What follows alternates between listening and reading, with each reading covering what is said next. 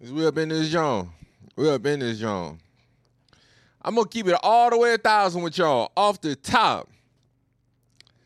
There's two reasons why I'm hyped to record this podcast. This song I'm gonna open up with, one of the two songs I'm gonna open up with, and the song I'm gonna close with. Yeah, I mean, we get right to it. It will be a short podcast.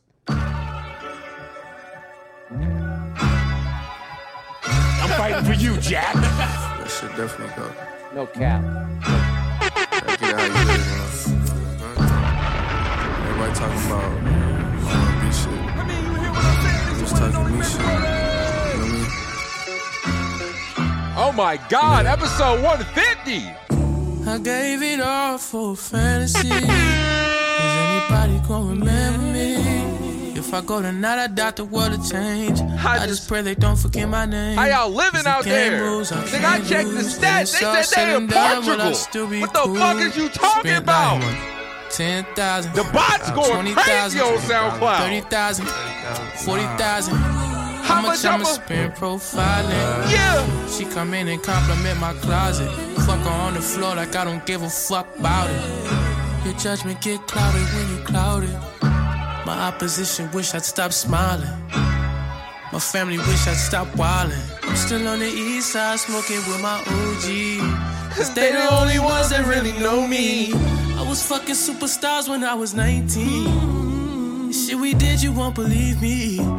I'm at the turn up looking lonely. Then they wonder why I'm quiet at them house parties. Cause everybody see me. Throw some blunts and hit her once and now she need me. Her nigga wanna be me. Yeah. But they don't know if I I've been going it. through it, y'all, on my I feel mama like them. dying every season. Swear to God, I've been going I've through been it. swimming in the deep end. Hey, I swear to God, I've been going through it. I ain't even going. One day I'm gonna really get into it. I'm gonna get into that motherfucker one day. God damn. But let me get into one more song, then we really gonna get into it.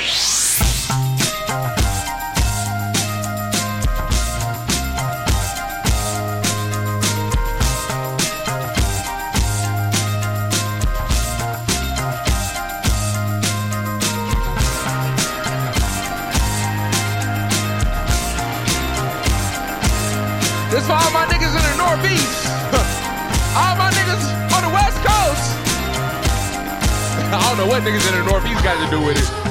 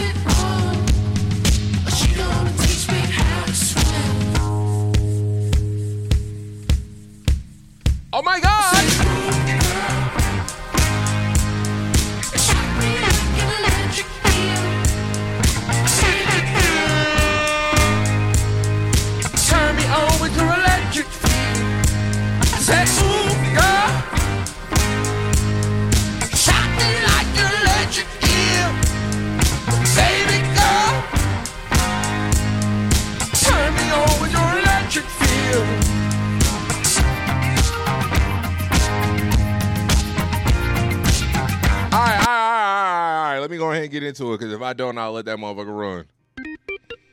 I heard they wildin' for it. I heard they been wildin' for it. What's up, folk? It is your one and only favorite Wody Jacka Jack. Just another nigga with no bitches and an opinion, and I've been wildin' for respect. Doogie rally run. How the fuck you live?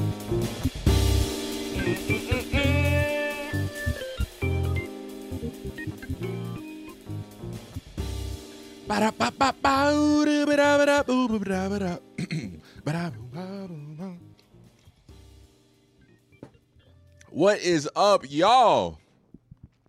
Welcome to another episode of the Wylin for Respect podcast. This could be your first time listening. This may be your last time listening. I don't know. Could be your third time listening. Shout out to everybody worldwide that be checking me out. It's small numbers. I will say that it's small numbers, but should be kind of should be kind of traveling a little bit. Again, I don't know if it's the bots. I don't know if SoundCloud, little young niggas, still just be out here searching shit, but we all over the country with it. Small numbers. We all over the world with it. Very small numbers, but we doing our thing. We doing our thing. Um, so like I told you, just like last week, it will be a short episode. I ain't got too much to get into. Excuse me. but I will get into it. The first thing I want to get into quick is I'm not exactly sure which episode it was, and, and I might just go ahead and look it up right now because I do have podcasts on my uh on my iTunes. I do have po- have the podcast on my iTunes on this, and there's a chance that I can find it. Let me just go to the feed. Uh, damn, I don't know which one it was, and it's not even showing up. That's kind of crazy. Never mind. Uh, long story short was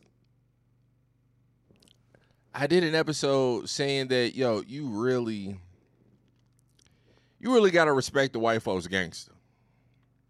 You gotta respect they gangster. Like them niggas don't be giving a fuck. When they when they ready when they ready to do some shit and and just you know what I mean, nigga they finna do it, and they really finna get on your ass about it.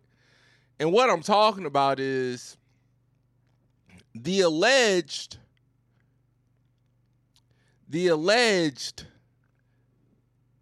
mishaps and misconstrued loyalty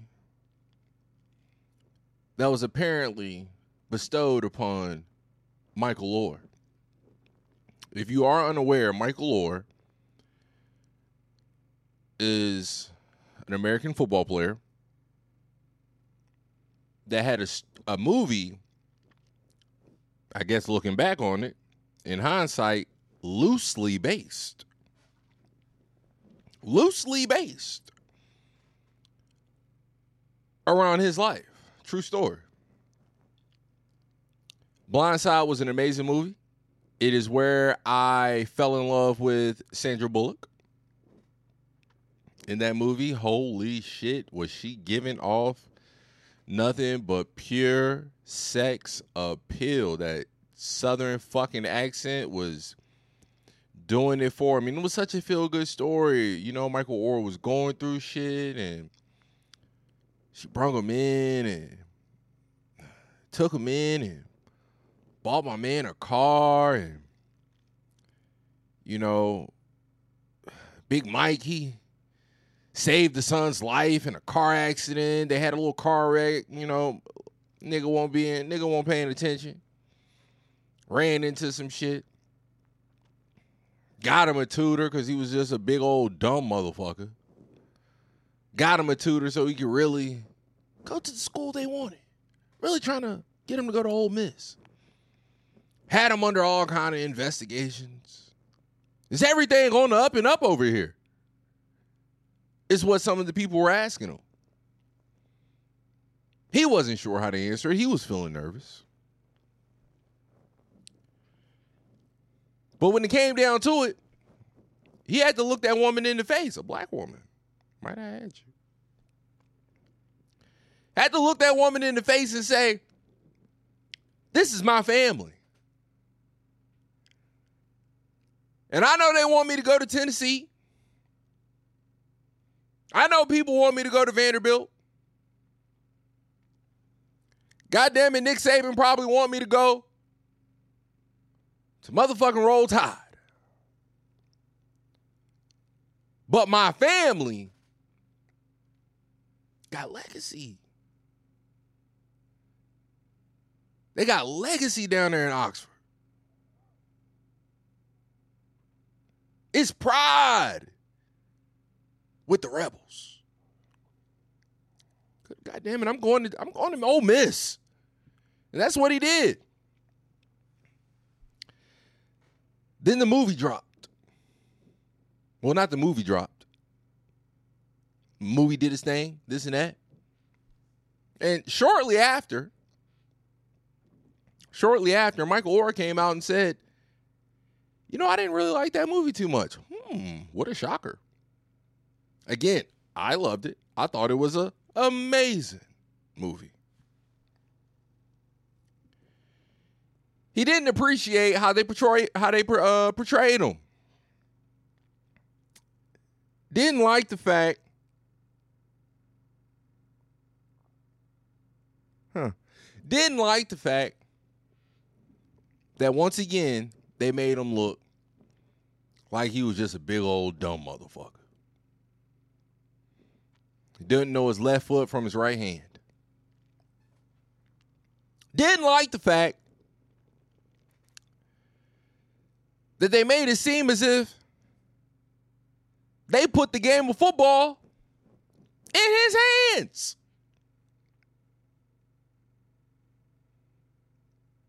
Wasn't the case.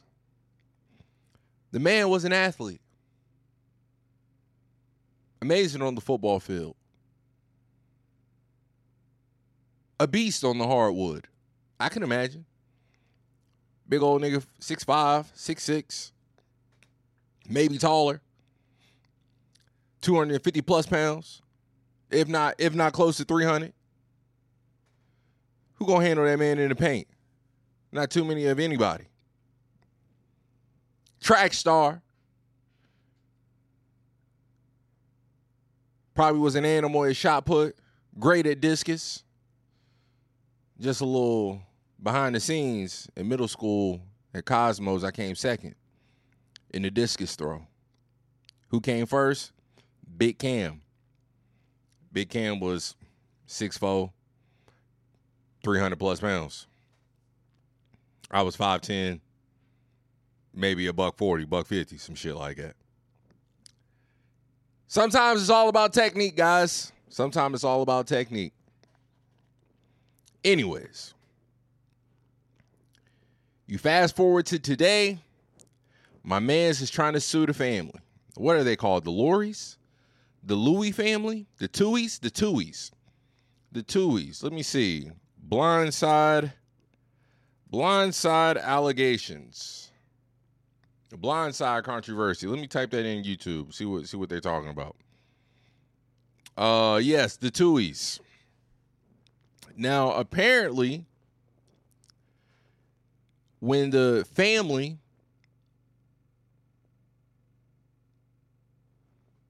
told Michael that they was going to adopt him, that's actually not what happened. They unfortunately, when you think about it, think about see, that's what makes shit dangerous. That shit really be what makes shit dangerous. Record labels, just any type of business. When you come down to these contracts, you gotta know what what what, what the fuck niggas really talking about. I remember when I was uh doing uh I was signing to an indie label rapping. It was really just some homies, but they had a label and they was like, all right, hey, we're gonna do this. So yeah, fuck with us, sign with us, this and that shit, right? So I'm like, yeah, for sure, I'm gonna fuck with y'all. You know what I mean? Uh I remember reading the contract and this word perpetuity was coming up. I ain't never know what it was. I ain't know what it was. This what it meant, this and that. But in the context of just what it was saying and the kind of things it was saying in the contract, I'm like, all right, let me Google what this means. Shit meant forever. I had to go back to the homies. Hey, what we doing with this? This is like crazy. Like forever? Forever? You owning shit outside of this world? That shit was really in the contract. We want to own your music, your likeness, all this and that shit for not only on Earth, but in the galaxy. Again, When I mean to tell you, you gotta respect white folks gangster. They not playing with you. These one white people. These one white folks that gave me the contract. This was just a template contract that niggas got up. Oh, let me let's do this and that, whatever. I bring that all up to say at 17, 18 years old, this family puts a contract in a nigga's face. He thinking everything gonna be on the up and up. He thinking he really gonna be a family. Come to find out, he was just signing over a conservatorship. The same thing that they had Britney Spears on. Saying, oh, she ain't in good health, she ain't in this and that, so we got control of the money and blah, blah, blah. Holy shit. Apparently they was doing bad deals in the, in the in the guy's name. Matter of fact, let me just click on this and see what they're talking about right quick. It was a real life story that inspired an Oscar winning Hollywood hit starring Sandra Bullock. Are you going to protect the family, Michael? Yes, ma'am. See, I don't like that. See, now, granted, even watching the movie, there was there were certain things that was kind of making me just feel away. We still in America. I'm still a nigga. Yeah, I love white hoes. I fuck with all my white homies. I fuck with white people in general. But we still in America, so and and, and, and, and- it go both ways. They feel they feel how they feel too. They feel how they feel too. So just a little shit like that was even in the movie, even in real time, was kind of. But in hindsight, in hindsight, knowing everything was apparently, allegedly, based on lies, bitch. Don't be don't be looking this don't be looking this nigga in the face, talking about is you gonna protect our family. You used just to get him pumped up and motivated for the football team. Y'all ain't even do right by the nigga. Type shit is that? Boy, And go have some fun. But now Michael Oher, the former NFL player portrayed in The Blind Side, says it's all based on a lie. In a new lawsuit, Oher says the Tuohy family never adopted him and they exploited him for their own benefit.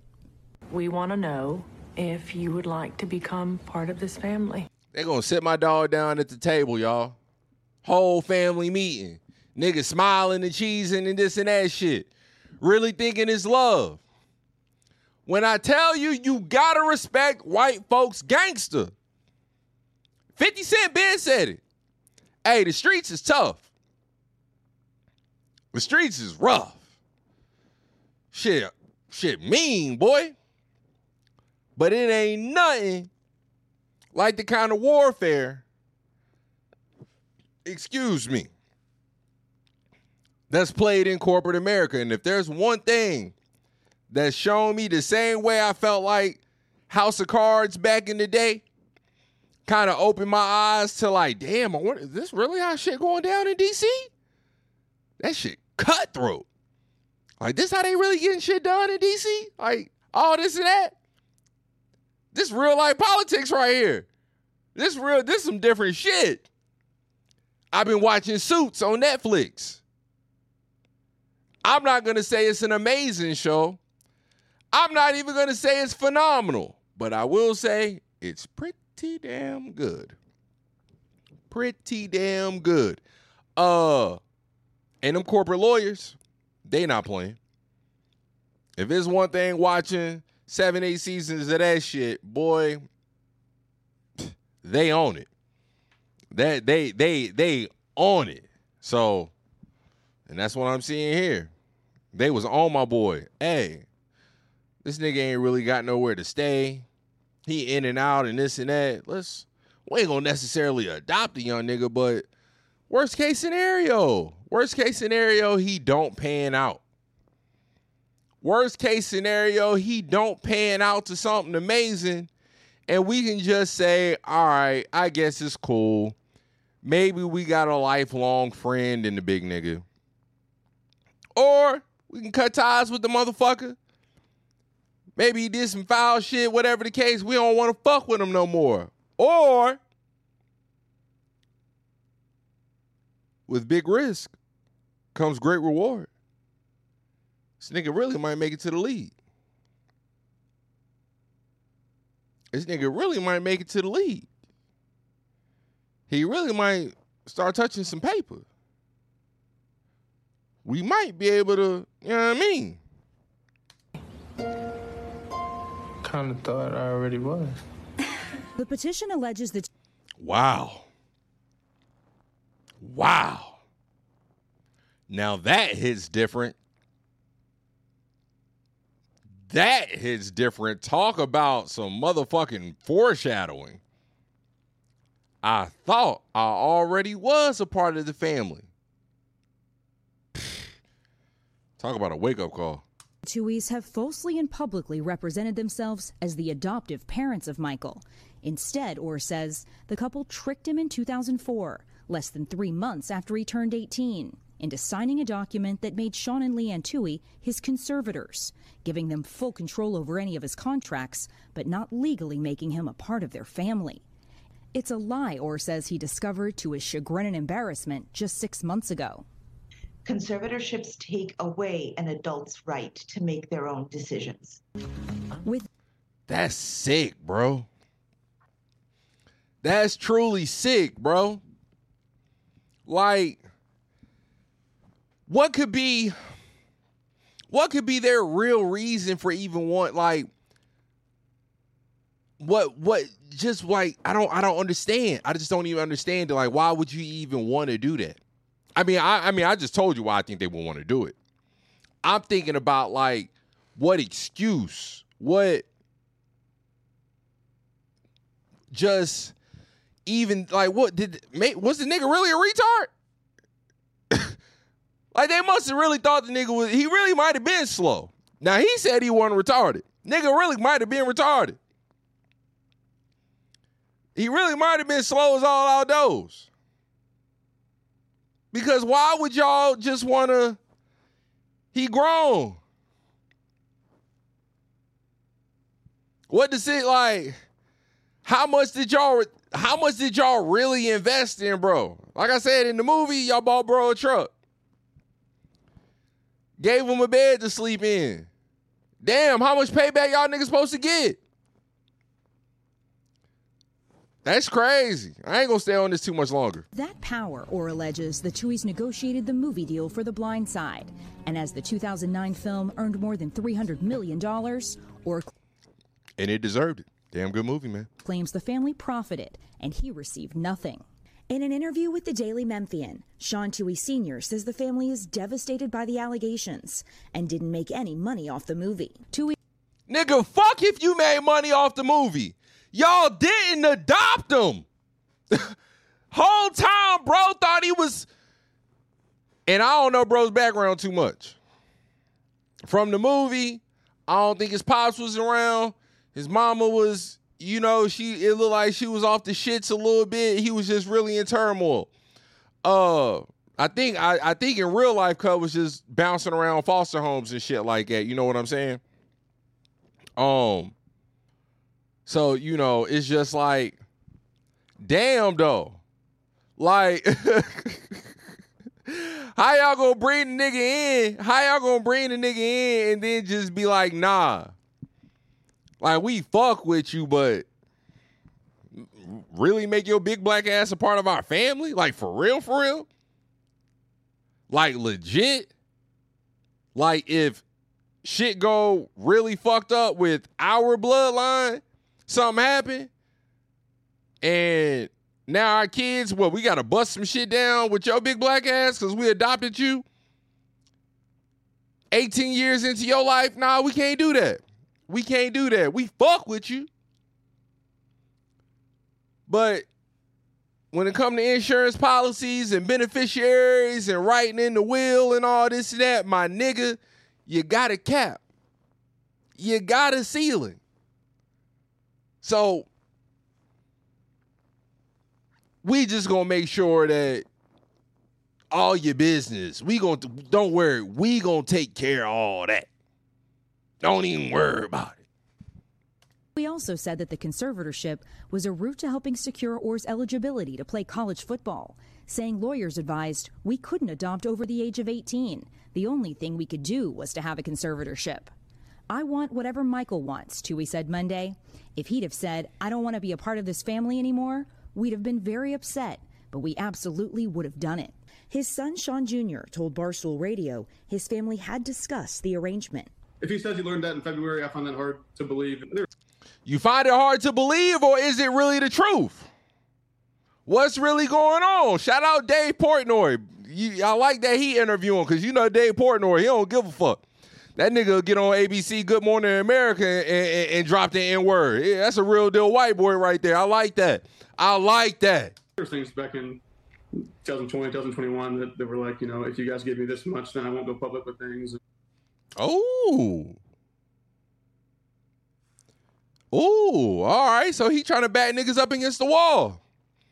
He trying to back niggas up against the wall. Like, but that's what I'm saying. Because the, the truth of the matter is it still feel wrong. Like, what you mean, bro, couldn't be eligible to go to college? Because he did man, they've been signing niggas out the hood for all kind of shit. Like, what the fuck? If he 18, what does he need parents? Does he need legal guardians to accept a scholarship offer? I don't know. I don't know. I'm just asking. Like, is that the case? Like, what the fuck? Boy, this whole story is such a bummer, even to hear it, uh, Kaylee. So, what's the next step here? So Michael Oher has asked this Tennessee court to end the conservatorship and prohibit the Tuohys from using his name and likeness anymore. He also wants the family to account for any profits that they have made related to him, which could mean they'd need to submit records like contracts and emails to the court. And if the court finds the Tuohys responsible for any misconduct, they could be required to pay punitive damages. So the Tuohy family attorney told ESPN the family would file a legal response to these allegations in the coming weeks. But Sean Jr. told Barstool Radio this lawsuit won't change his love for Michael Oher. Okay. Yeah, you know it's sad. It's sad to see, man. You you really hate to see some shit like that because from 18, Broden been in the Broden been in and out the league, won a Super Bowl. Like they really, they probably really got ties together. I'm sure he, if he's married, I'm sure they was in his wedding and all this and that shit. Like at the end of the day, you really hate to see it. You really hate to see it go down like that. You really hate to see it go down like that. Damn, I, probably spent way longer on that than I than I really wanted to. But um, yeah, you hate yeah you hate to see it go down like that. But at the end of the day, at the end of the motherfucking day, if it come back that them goddamn tools was out here, you know what I'm saying, giving niggas giving niggas the runaround. Once again, god damn it, y'all, we got to start respecting white folks gangster. And speaking of white folk, I don't like how the Breakfast Club tried to do my boy Larry Elder. Let me go ahead and pull that shit up too. Let me go ahead and pull that up. Larry Elder, nigga, wake up. Because um the Breakfast Club, they was really kind of tripping with that. They was really kind of tripping with that. Hold up. Let me here we go. Trying to find goddamn um Hey guys. Ah, hell here. All right, whatever. So, anyways, guys, I'll get right to it. I hate that I can't just see fucking everybody got goddamn reaction videos. You can never just find what the hell you looking for on in in fucking uh on fucking YouTube because everybody got a goddamn reaction video to shit.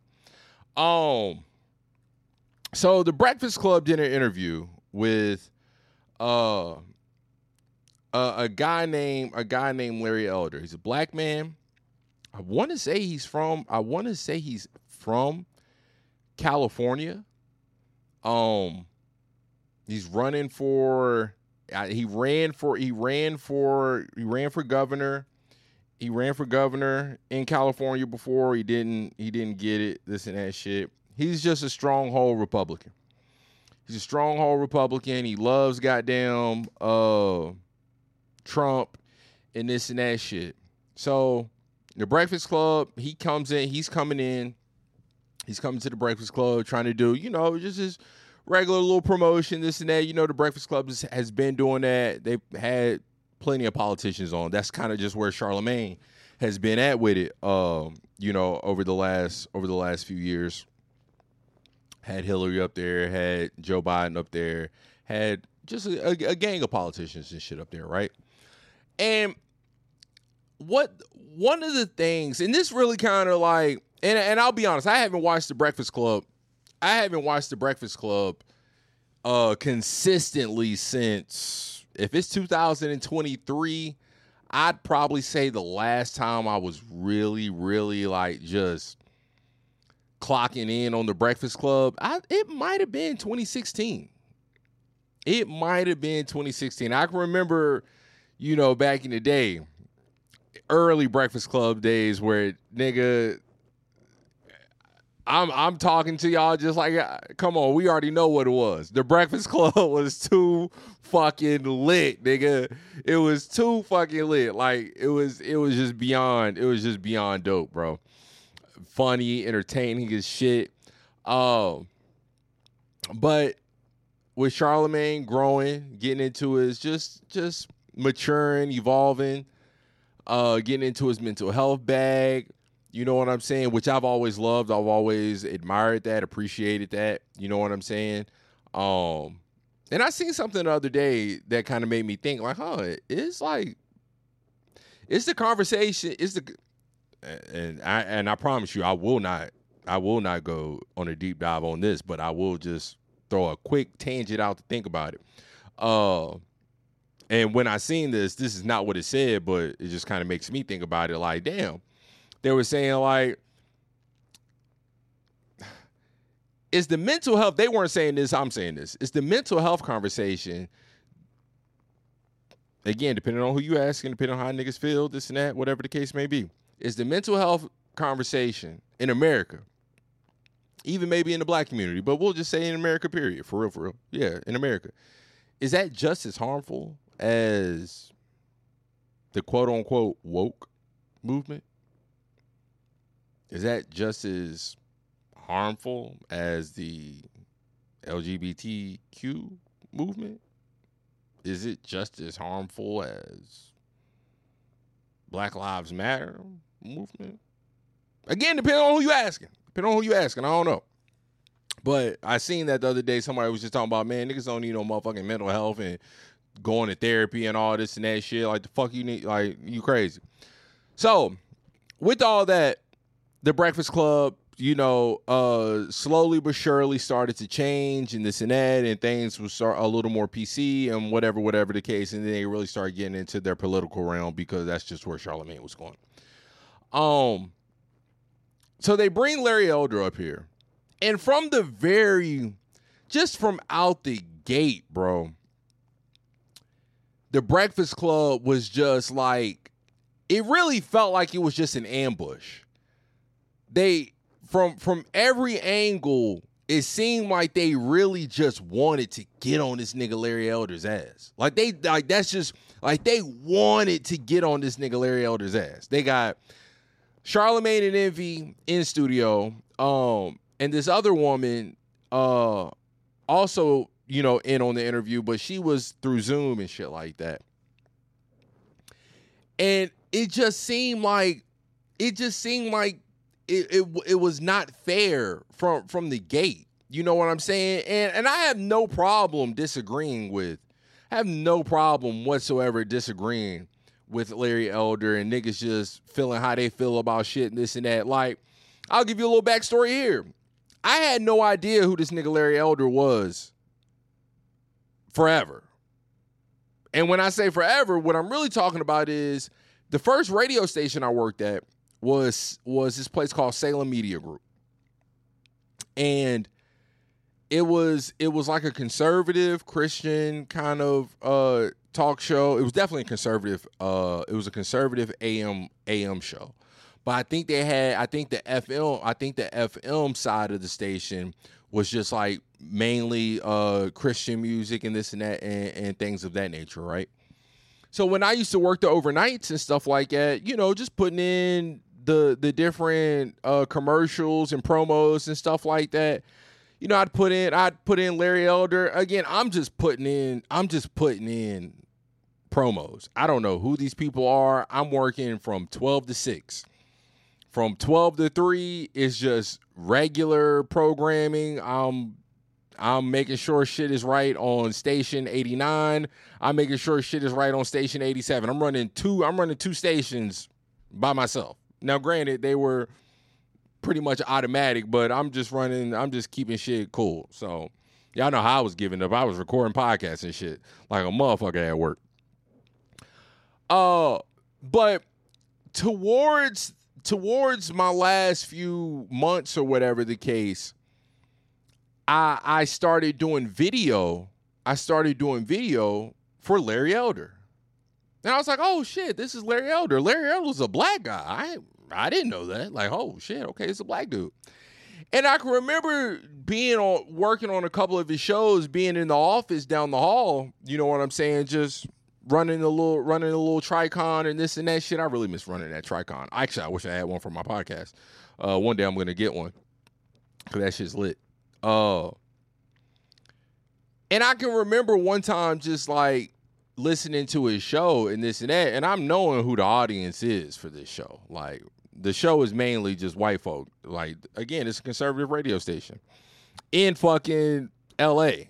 Like I'm the shit is probably syndicated and broadcasted, you know, nationwide, but uh as as liberal as motherfuckers like to claim LA is, let me tell you, in my opinion, is one of the most racist places I've ever been, one of the most prejudiced places I've ever been. But I can tell you a place that for damn sure is conservative. And that's the and that's the neighboring town. That's the neighboring town right below LA. I'm talking about the Orange County. You get your ass down there in the Huntington Beach, Newport and shit like that, boy. Trust me, if you grew up in the South, it's an energy that you it's an energy that you will for surely recognize. Um, so I I remember just kind of listening to Larry and this and that shit, and I'm just like, damn. When when bro was saying this shit, like, what's what's really his end goal? Like, is he just trying to like cape for white folk and say all the shit that white folk want to hear? Is he really speaking like some just some harsh truth that that black folks should hear and this and that shit? Cause again, as a black person, I'm listening to it and all I'm thinking about is like, man, he just saying everything that white folk want to hear and this and that. Like I'm just kind of in my feelings about it for real, for real, you know?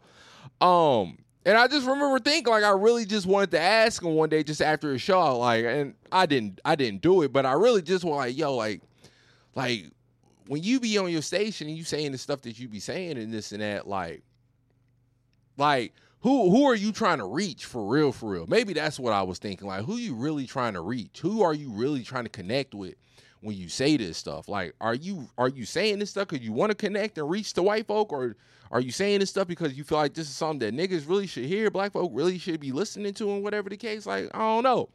Um, so with that, that was my introduction to Larry Elder.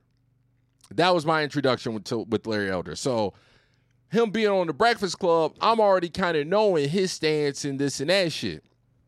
So the Breakfast Club is really just on this nigga. Like they just on him. Man, matter and, and the part I want to get to. Let me see if I can find it right quick.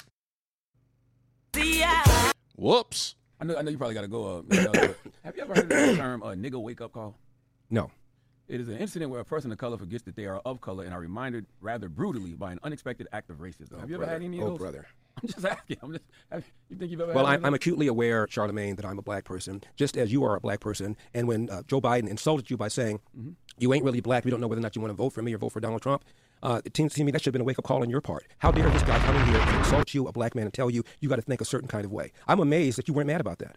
Um, I didn't, I'm not gonna say I- it upset me, just like I'm not letting you upset me. You know what I mean? I don't tend to get upset over things like well, that. But what I did say, well, well, you did not talk about, about a nigger wake up call, and it seemed to me that that should have been a wake up call on your part to have That a white part. guy come in here who also said, by the way, uh, uh, about Mitt Romney. Um, uh, uh, because he didn't want to put more regulations on Wall Street, going to put y'all back in chains. And Joe Biden has lied for decades about his civil rights record, claiming that he desegregated movie theaters and restaurants in, in Wilmington, Delaware, when he didn't any, didn't do any of that. He lied and said that he tried to visit Nelson Mandela during apartheid South Africa. That he part. did not. And he came in here and told you you aren't even black unless you think a certain kind of way. It seems to me that should have been a nigga wake up call for you, but it wasn't apparently. I mean, no, for the record, I'm not a Democrat or Republican. I, I, didn't say you were. Yeah, I think both. I don't know what you are. I, I never Yeah. even asked you about your party affiliation. Yeah, I I'm just saying, you, but you are black, and, and to have a white guy come in here and tell you you have to say, uh, think a certain kind of way, otherwise you quote ain't black. Wow. How should I have replied to him? You think?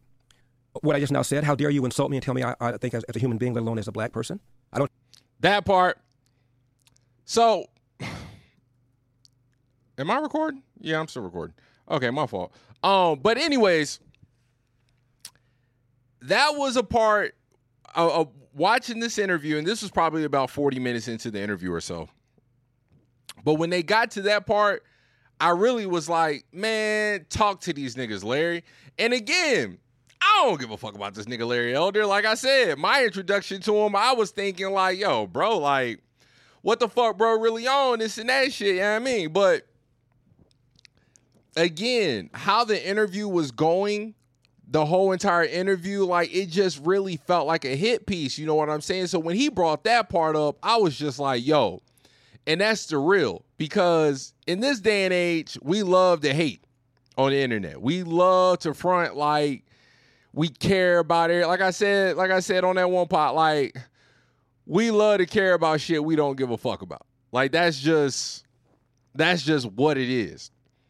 So I ain't never cared about no cancel culture. I ain't never like I don't be caring about shit for real, for real. But if there's one person that I pulled my card out to say, well, you know what? I hate this motherfucker. It's Joe Biden. And it's for that very thing. That shit had me so hot.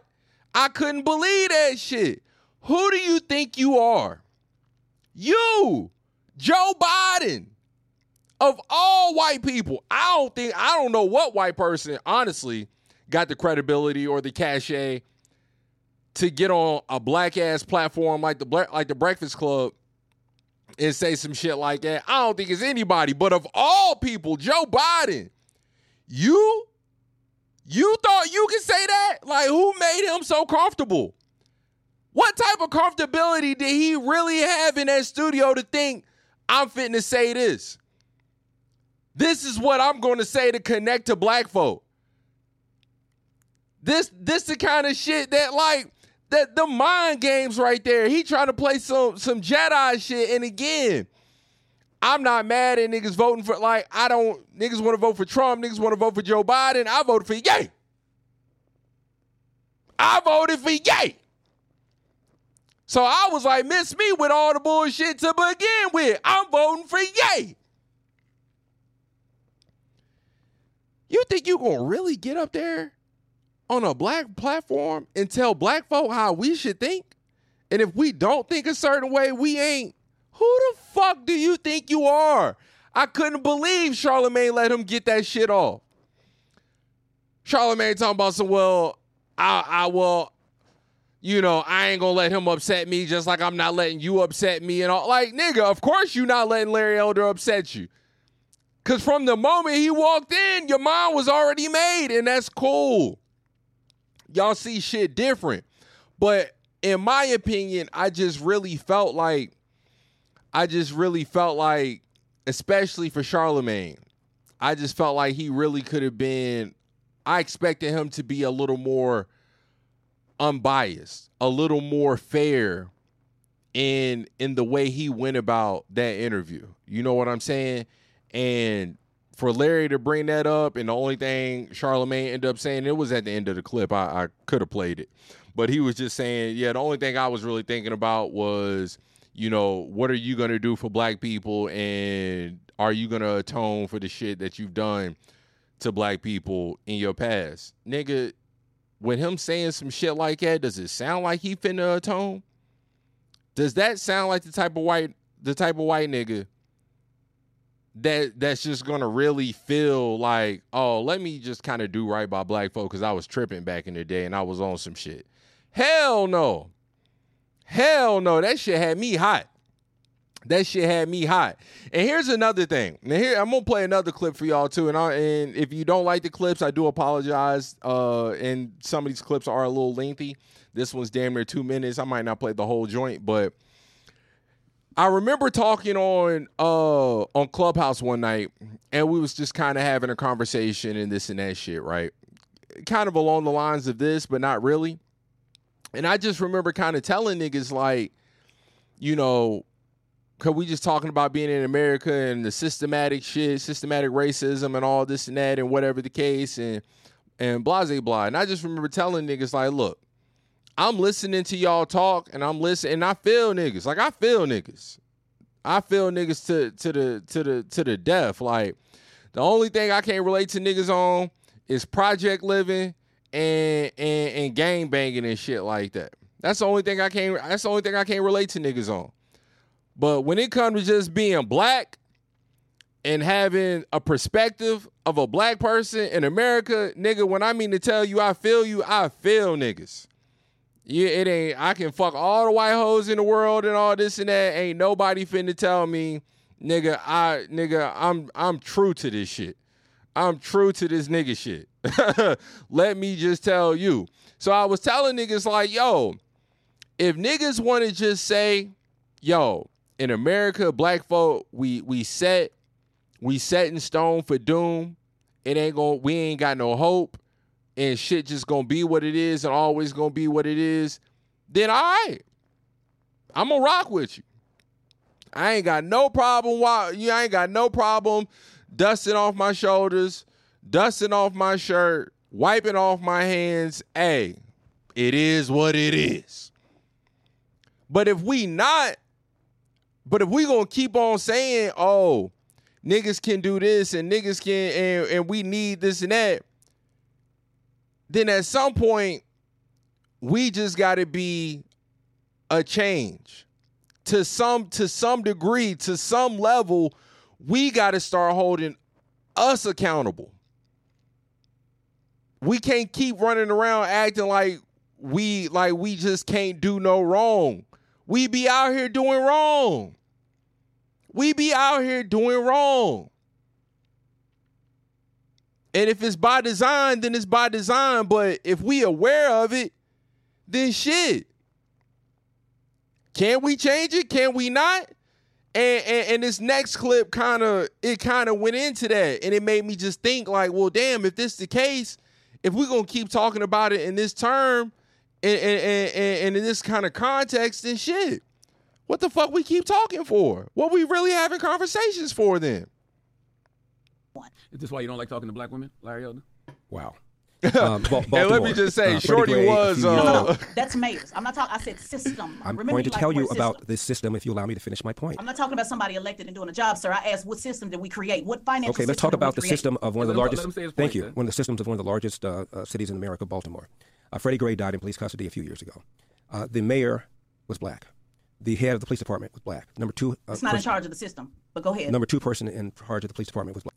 Shorty was on another, and, and I'm sorry to, uh, to stop the clip, but I just want to say, Shorty right here, she she annoying, bro. And I and I'm sure I probably shouldn't say that as a black woman, you know, oh, the black woman just. But I'm just saying, I seen her on another interview a couple weeks ago. Again, I'm not mad at motherfuckers disagreeing and this and that, but it's like, why can't we just go away about it? Like, you bringing somebody on as a guest, really show them some love. How you gonna invite somebody into your house and still be an asshole to them? It's like, damn, my nigga, if you ain't want me here, what the fuck you asked me to come over for? Shit. Okay. Maybe I walked in the house and ain't take my shoes off. I ain't realize that's how you was giving it up. But now that I know that's how you giving it up, for sure. But you ain't gotta curse me out and go all crazy over it. I ain't know. Where the compassion? Give me some grace. I'm a guest. She don't be giving motherfuckers grace. She be on motherfuckers' head. She a bulldog for real. All Still of, not in all, of the all of system. city council Democrats, majority black. Six, Still not in charge of the system. Wow. Six, That's a off- position. six officers charged. Three of them were black. A judge before whom two of the officers tried their case found him not guilty was black. Still not the, in charge of the the system. The uh, city uh, uh, intendant of public schools was black. The county superintendent of public schools was black. Uh, the attorney general at the time, Loretta Lynch, is black, as was the president of the United States, was black. And yet, Still many not in charge of the system. who's in I charge asked of you the a simple system, question, well, sir. well, Wanda Sykes said uh, when when uh, when Barack Obama got elected, "How are you gonna complain about the man when you are the man?" Now, from the president to the attorney general to the state attorney uh, to the mayor to the head of the police department uh, to the commission of the schools in the city and in the county uh, to the majority of city council in that city, all of them are black. And you're still saying that we don't run anything? So who's in charge of the No, no, no. I, I said who created the system. I didn't say we didn't run anything. I, I challenged a lot of those black leaders, by the way. I said who, when we talk about the system, who, what black people have been in charge of any system. I'm not talking about a position. I'm not talking about a mayor. You know, oh, so you're, what I'm you're, you're basically saying that they're just they're black faces that are still in those Correct. positions, but they're still being a Correct. part Similar of the to you, Mr. system. Elder. so- You're so- a black face in, in a position in the conservative movement. They're, they're just the same. They're just on the other side. I'm talking So about we then, so then, so then, so then, when the Martin Luther. King The level of conde what what is it? Condescension? These niggas is just very condescending to it to, to this nigga. Again, I understand disagreeing and this and that, but it's like, holy fuck. Is this a way to really just conduct an interview? Like, I don't know, man. I just I just have higher expectations for the Breakfast Club, and this shit just wasn't like you can't even let the man talk. Let the man talk. that in 1966, I believe there could be a black president uh, in about 40 years' time, then it really doesn't matter whether there's one or isn't. No, isn't yeah, one, because it- nothing, it- nothing he- he was- he was well, naive. the He was system also naive then. killed him as well. The- well, we know that the FBI and the CIA also killed him. That system. You realize that, correct? Wow. An individual killed him. Right. That was also a part of Crow. So again, bro just went through and named off a whole city, Baltimore, where there's just mad black heads that are in charge. So my thing is if black folk to her point, if black folk didn't create the system, but it's just people in charge of the system, like I guess I'm wondering what changed in, in America do we really feel like can really happen if the system is the system. Like, think about it. How many systems really ever get broken down? You got a system in your phone. Now, it's software, it's hardware, this and that, but it's a system for a reason. It is, it goes how it goes. You got a system on your fucking laptop. You yeah, you got to update systems, but the system be the system. Think about sports. That's like back home. Salem High School. Them niggas stay winning championships. Like they've been ill since I can since for as long as I can remember. They still ill. Last time I was home talking to my talking to my boy AJ.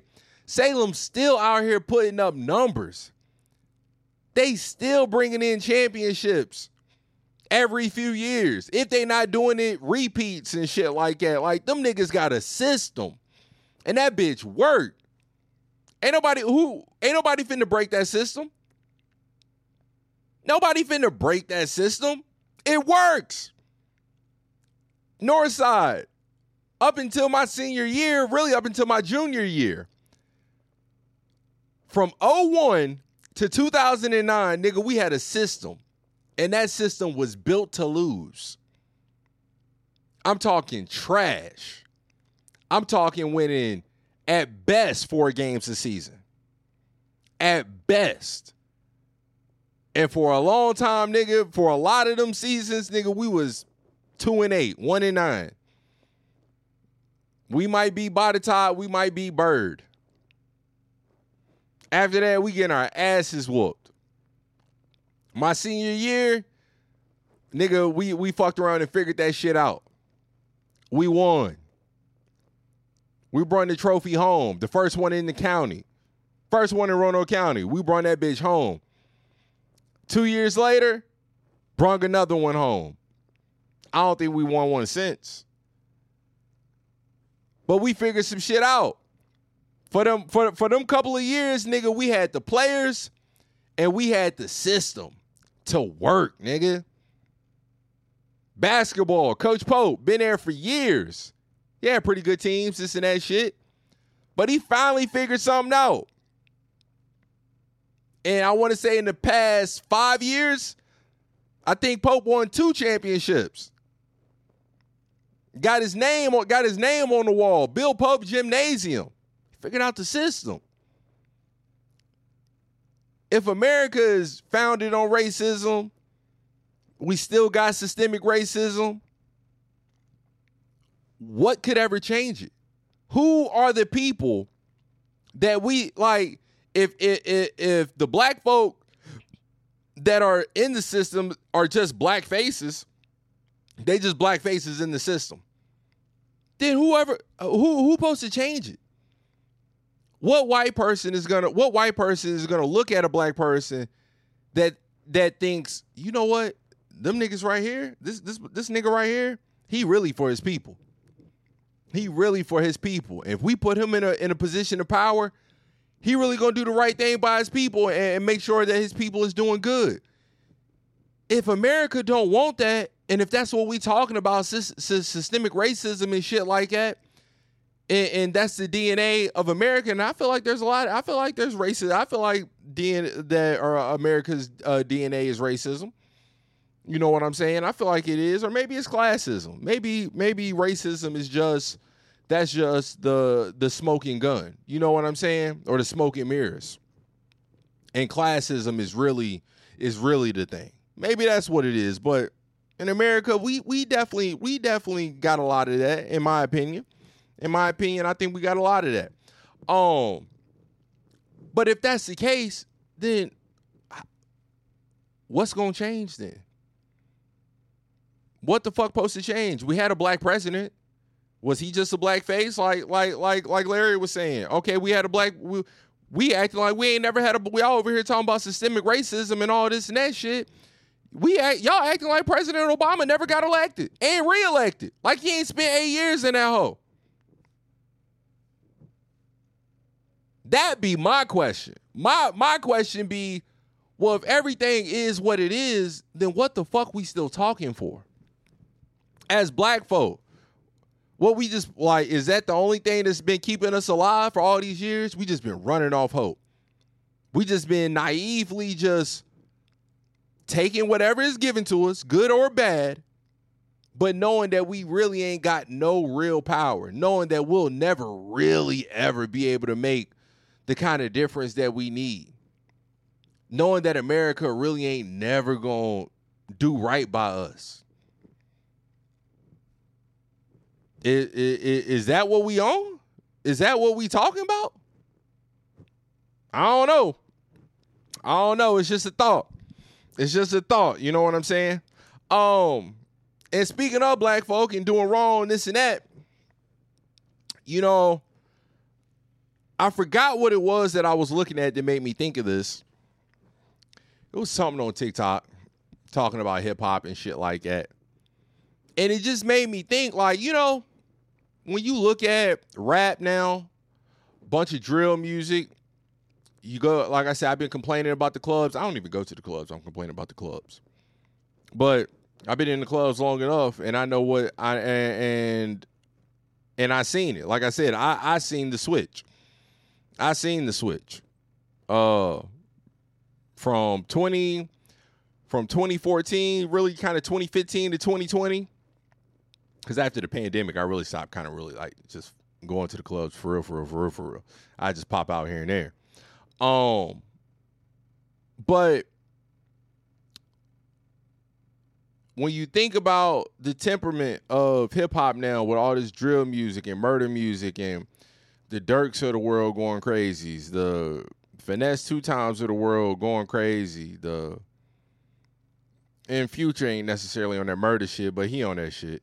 You know what I'm saying? Even even Dreams and Nightmare, a fucking uh goddamn Negro spiritual. You know what I'm saying? Like I love that shit. I love that shit. But as I get older, I kind of hate when that one part come up. If you ain't about that murder game, then pussy nigga shut up.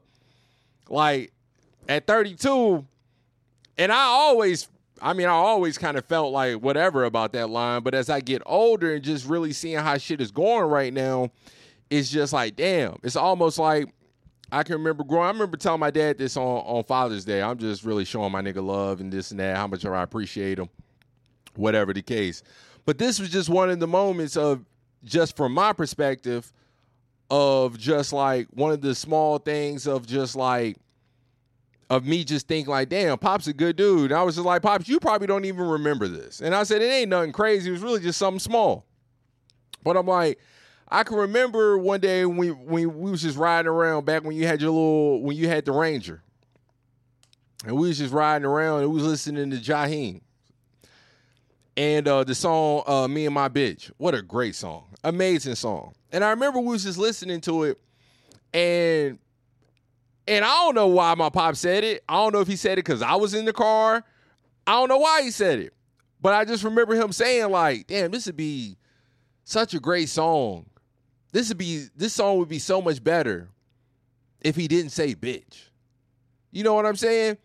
And I just always remembered that and it just kind of just and it just kind of made me think because I was probably even thinking like I even thought to myself like damn like you right pops like I ain't it ain't making the song worse for me For real, for real. But if anything, and like me and my pops were saying when we was talking about it, just like if anything, it's just almost kind of like unnecessary. Like, like it's just i- is it is it really was it really necessary? Was it really necessary to say that? You know, and I was just like, you know, that right there, it just kind of showed me of like, oh, pops really fuck with women. Like he really got respect for the hoes. You know what I'm saying? Like, I, and again, I ain't saying my, my my pops is perfect, this and that. I'm sure he was player player, this and that. Ain't no tell. Like, I don't know, I don't know, but I'm just saying. In that moment, that just made me. It just made me realize of like, oh yeah, like you know, you should have respect for women. You shouldn't just be calling women's bitches in their face and all kind of shit like that, whatever the case. Like, my pops ain't do it, so I ain't gonna do it. This and that, whatever the case. So that's how I feel about the about uh, Meek Mill. So, anyways, I say all that to say, whatever it was that I seen on TikTok, it made me think about like, cause they was talking about the women in, in, in hip hop now, and I'm just like, you know, how how can we? How can we truly expect black women to be better examples in hip hop if men fell for the bullshit on our side? Like, what makes us think black women could truly do any better? What would make Meg the Stallion, Ice Spice, Sexyy Red, Sukihana, Foxy Brown, Lil Kim, all this and that, like the city girls, they talking about, you know, nowadays the females, they pre, they be uh, promoting prostitution rap. They be promoting horror rap and all this and that shit. Whatever the case. But it's like, well, why wouldn't they? Why would they not? As black men in rap, all we've ever promoted was violence. All we've ever promoted was drugs. All we've ever promoted was the worst parts, even if that's the re- even if that's the most realistic parts. But it's still the worst parts of, of hood and black culture, hip hop culture. What the fuck could really make us think they not gonna go for what they know works? The easy way out. Cause we all know that's the easy way out. Like me, if I really want to just go crazy, like if I was like, I just woke up tomorrow, like, man, I'm, I gotta rap. Like, I gotta make this shit click by any means necessary. Now, it might be, it might be over to go the gay route. I don't think that's that ain't really gonna stir up shit no more for real, for real. I don't think not in 2023. It might still turn a few heads, this and that, maybe depending on how you how you getting it done, whatever the case. But the real way is to go with the other G word, and that's gangster. If I start talking all kind of gangster shit and I can really figure this shit out, like really make this shit sound good and authentic, get me some visuals going, nigga, in a year's time, I'm gonna have a buzz bigger than I've ever had in my life. It's gonna go up. Easy. It's gonna go up.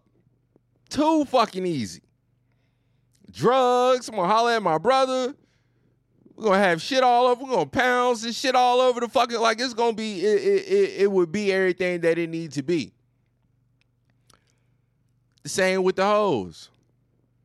You out here, all you gotta do is just be a sex symbol. That's all you gotta do. Be a sex symbol. Show your ass, show your pussy. I was just watching something the other day. Uh, it was the Axe stream, actually. Was talking about Glorilla, and he was like, whoever's handling Glorilla, he said, let me just give y'all just a slight warning. Just just from my perspective, just a little advice that I think could be something worth maybe considering. We don't want to see all this sexy shit from Glorilla. Glorilla out here taking pictures, you know, pussy open and all this and that, trying to do the little Kim pose and all and whatever the case may be. Yo, we fuck with Glorilla outside of the sec in, in, in a in a come on, dog. In a time like today, Glorilla is 130 pounds. If that. Really, if that. Bro, her sex appeal, we ain't we that ain't she can't she can't even sell that to us. That's the reason why that's the reason why fucking Coi Leray ain't moving units. Yeah, she got shit going on in TikTok and all this and that and blah blah blah, but she always somewhere talking about how she do got a little ass and she got cakes and she trying to baby, it's cool. And I think Coi Leray, I think Coi Leray look good as hell. I ain't gonna lie to you. Me personally, especially now with her little pixie cut, got her braces off. Oof. In my opinion, Coi Leray, she she is she is sexy. I can't lie. I think I think she is she just she just as pretty as she can be. I ain't gonna sit here and lie to you, doggy. Um, but come on, girl. Do we really give a fuck about your little your little skinny ass? Hell no, we ain't thinking about your little skinny ass in that way. We ain't thinking about we we, we see your skinny ass, we thinking about breaking you.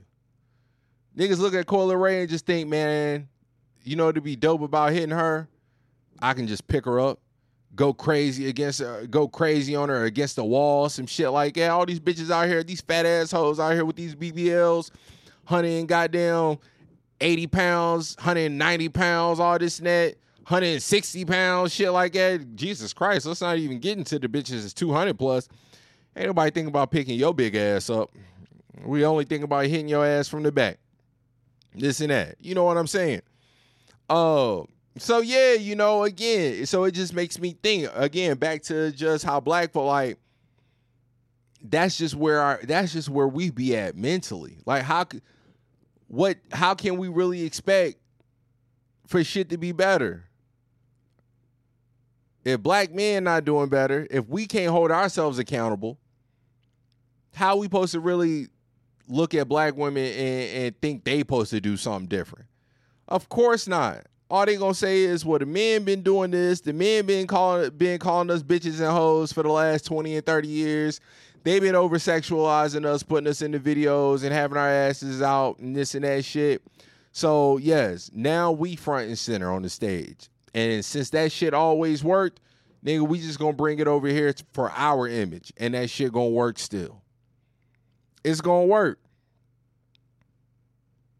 Again, it just makes me wonder how can we really expect what do we that's almost with america and and that might be a, a whole nother can of worms that again that maybe i ain't got the the knowledge to really go in depth on maybe i'm just talking crazy sounding stupid right now but how the fuck can we really expect america america to look at black folk in a different light if we can't even look ourselves in a different light. If every time that we even think about trying to hold ourselves accountable, we damn near get to talking about we damn near sound like women.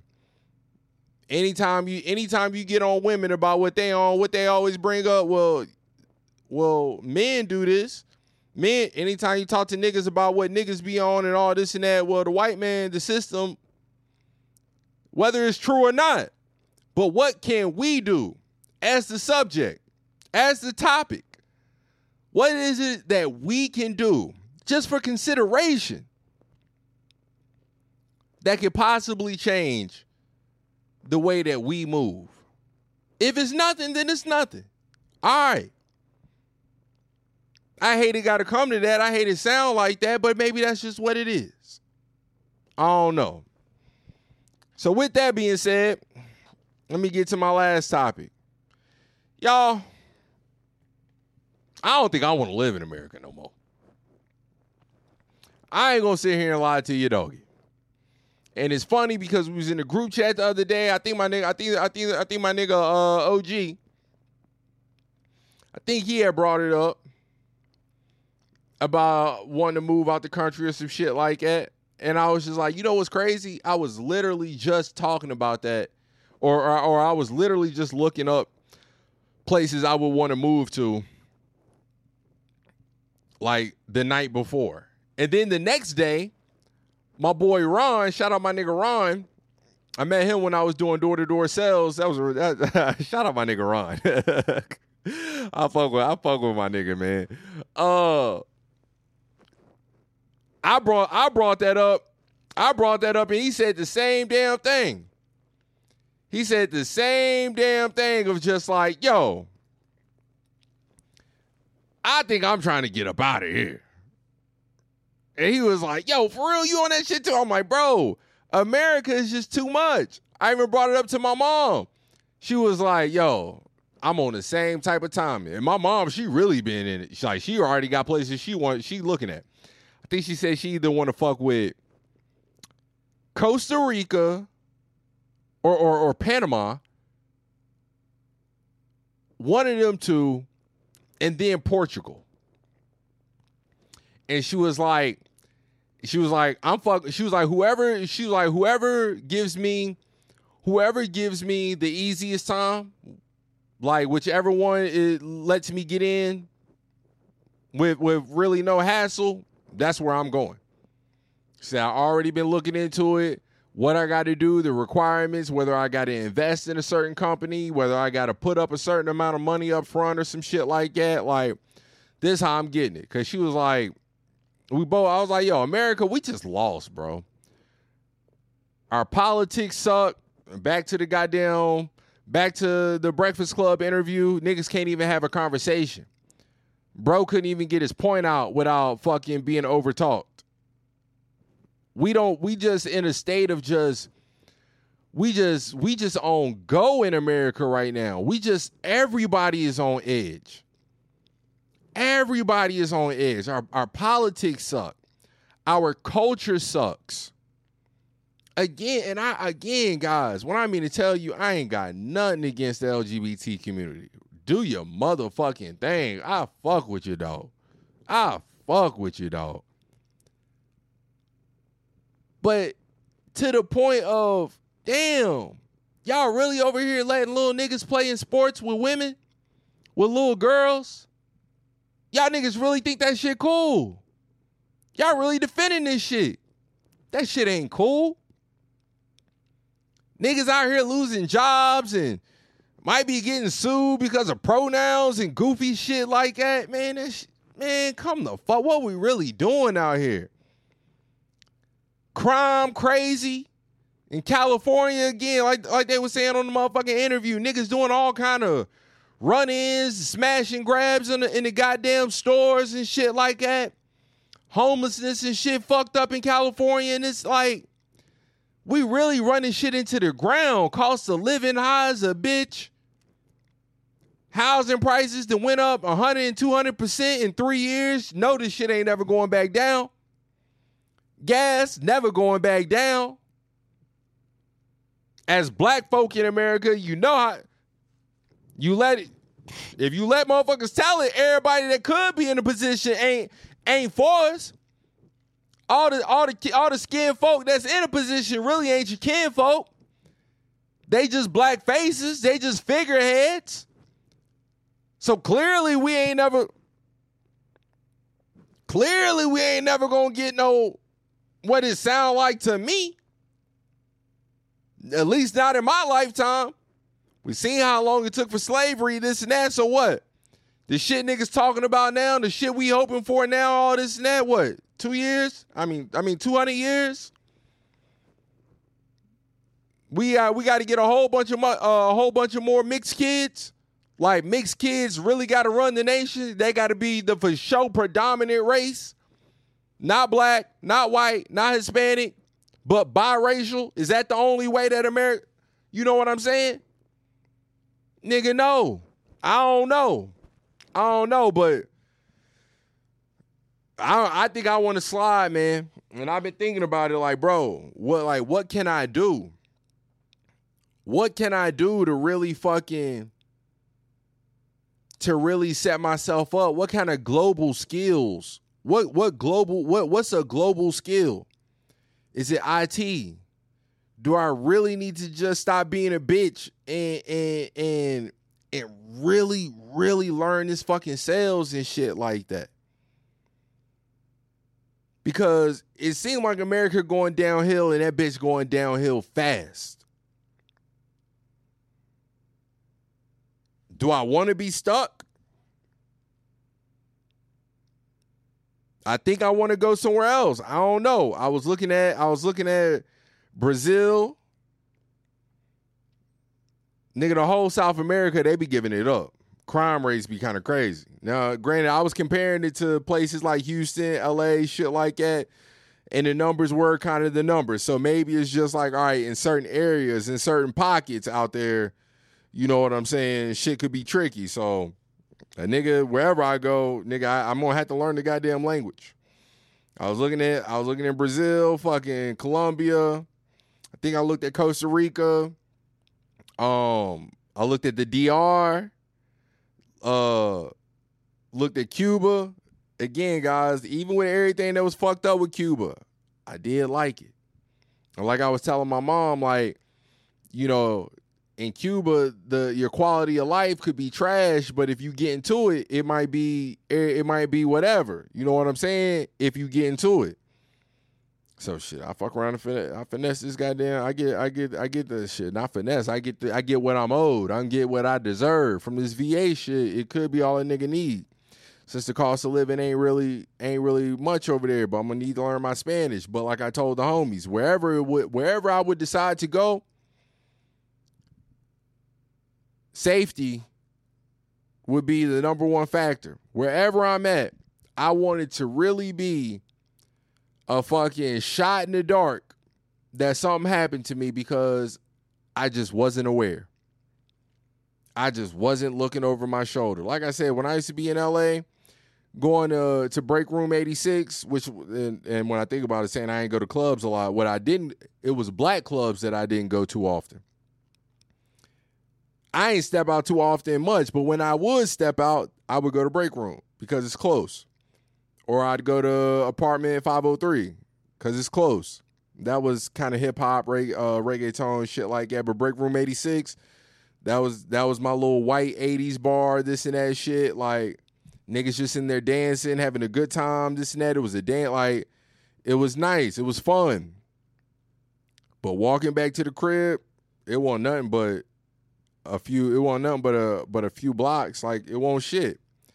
It won't shit. But if i if i if i if i didn't ride a scooter back to the crib nigga when i'm walking every couple steps i'm looking over my shoulder. Why? Because nigga i'm in los angeles. I'm in koreatown. And you just never fucking know. In cuba nigga i was feeling safe I remember telling my mom when when when we was in Johnny's, uh, telling my mom and, and, and KK, my cousin, because I was gonna be in there a little bit longer than they was. So I'm like, look, this is how y'all get home. Come out Johnny's. When you walk out, make the left. When you get up to the stop sign, make the left. Go all the way past the street light. Go all the way past the goddamn uh, past the stoplight and shit like that. And once you get past the stoplight, it's gonna it's gonna be your first right, or maybe your second right past the stoplight, but you got to go past the stoplight. And I was like, y'all ain't got to worry. And I was like, and trust me, I said, y'all ain't got to worry about, you know, looking over your shoulder, this and that. Like you, y'all, y'all be good. Like you ain't even got to worry about it. Like it, it's cool over here. It's cool over here. And it was. And when you look at the crime index and shit like that, like I said, comparing the numbers and stuff, it was real. It reflected the feeling I got. And then I had to make sure that it was true. So then I looked at Seoul in Korea. Again, it reflected the feeling. Walking around Korea, nigga, I felt safe. I wasn't tripping about shit. Ain't nobody fucking with you in Korea. Like, you cool. You cool. You ain't got to worry about no bullshit. Ain't nobody on timing. Niggas don't be on timing over there. Niggas don't be on timing in Cuba. There's a lot of places in this world that's on timing. Um, damn, excuse me.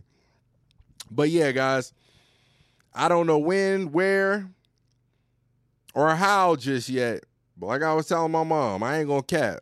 Maybe by 36 or maybe by 40 or some shit like that, depending on if I have a family or something already, like nigga, I think I might get on. I think I might go ahead and get up on uh get on up out of America because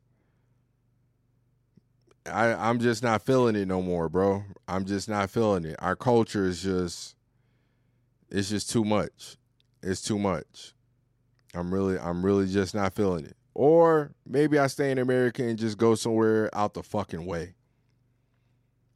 Go to a small town somewhere and who fucking knows where. I don't know, but like I said, honestly, I really kind of fuck with Cuba. I ain't gonna lie to you, man. Like Cuba was fun. I love the culture. It's nice. The people are friendly.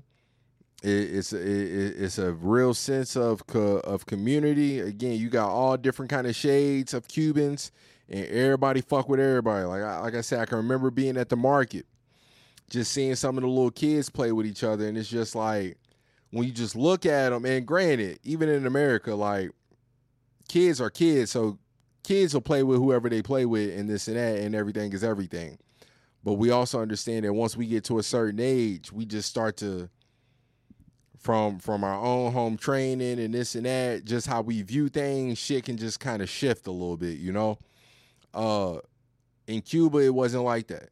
It, it did like you really seen it. Like everybody mixed with everybody. Like it, it's no such it's no such thing as racism over there. I don't even think colorism exists over there. Like I just don't think so. Um, and I love the music. The nightlife is fun. Like it's fun. You want to go out, niggas is stepping, and it's like it's it's fun, bro. You fuck with it. So, yeah, yeah. It's just uh, who fucking knows? But all right, guys. I said it was gonna be a short episode, and it has not been a short episode. I really lied to y'all. I probably could have got out a little bit sooner, but I didn't. You know what I'm saying? I I, I kind of got to talking about some shit, but song of the week. Like I said, I'm fucking with the culture. I'm fucking with this other shit. I'm really out here trying to get my Yamin on. So, without further ado, I don't my what what's my guy's name? Joe Arroyo. We here, nigga. Shit dropped in 86 for sure. I fuck with it. Quiero contarle, mi hermano, un pedacito de la historia negra, de la historia nuestra, caballero. Y dice así.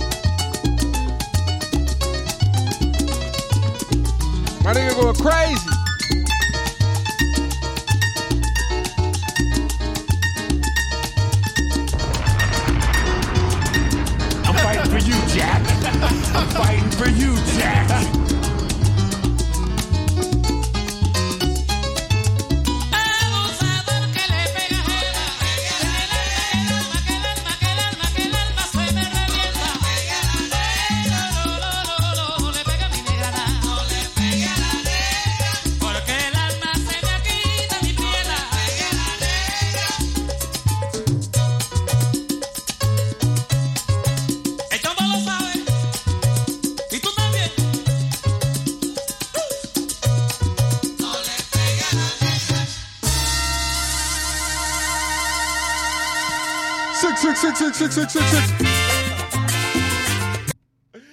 Yeah, nigga, that's that Joe Arroyo. Joe Arroyo Rebellion. You know, and I seen this shit on TikTok the other day before I get up out of here. Shorty was like, man, I'm finna drop like a 12 step plan on how to bag a Latina. Number one, you gotta be able to dance. You gotta be able to dance. Like I was saying a couple pods ago, back in the day, that was a thing. As a black person, you had to know how to dance. You had to have some you had to have some rhythm. As a man, if you knew how to dance, it was cool. Shorties re, shorties respected that. They appreciated a nigga that could, you know what I'm saying? Had a confidence to just be out there dancing, having some fun, this and that shit. Uh and for a Latina, they want you to be able to dance that salsa. They want you to be able to dance that bachata and shit like that. I'm finna learn that shit. Point blank, period, my nigga. I'm finna learn it. Nigga, we we already family already planning another trip to Cuba uh in December. For my niggas that's listening, for my niggas that's listening, I plan on being back in La, in La Habana in motherfucking, you know what I mean? In motherfucking December. So, you know what I mean? Get your get your mind right. Get your mind right for that for that type shit. Because if you can dance you some shit, nigga, you gonna you gonna be able to get on you some hoes. That shit intimate. That shit sexy. Like I'm I'm just saying, my nigga. I'm just saying. But all right, y'all. It has been a pod. It has been a pod. I ain't gonna front. Like I said, I did not think this was gonna be a long one. Uh, I'm not gonna say I wasn't looking forward to recording, but I was a little tired, and a nigga fucked around and got into it. So we're here, baby. I'm fighting for you, Jack. I'm fighting for you, Jack. Niggas is wildin'.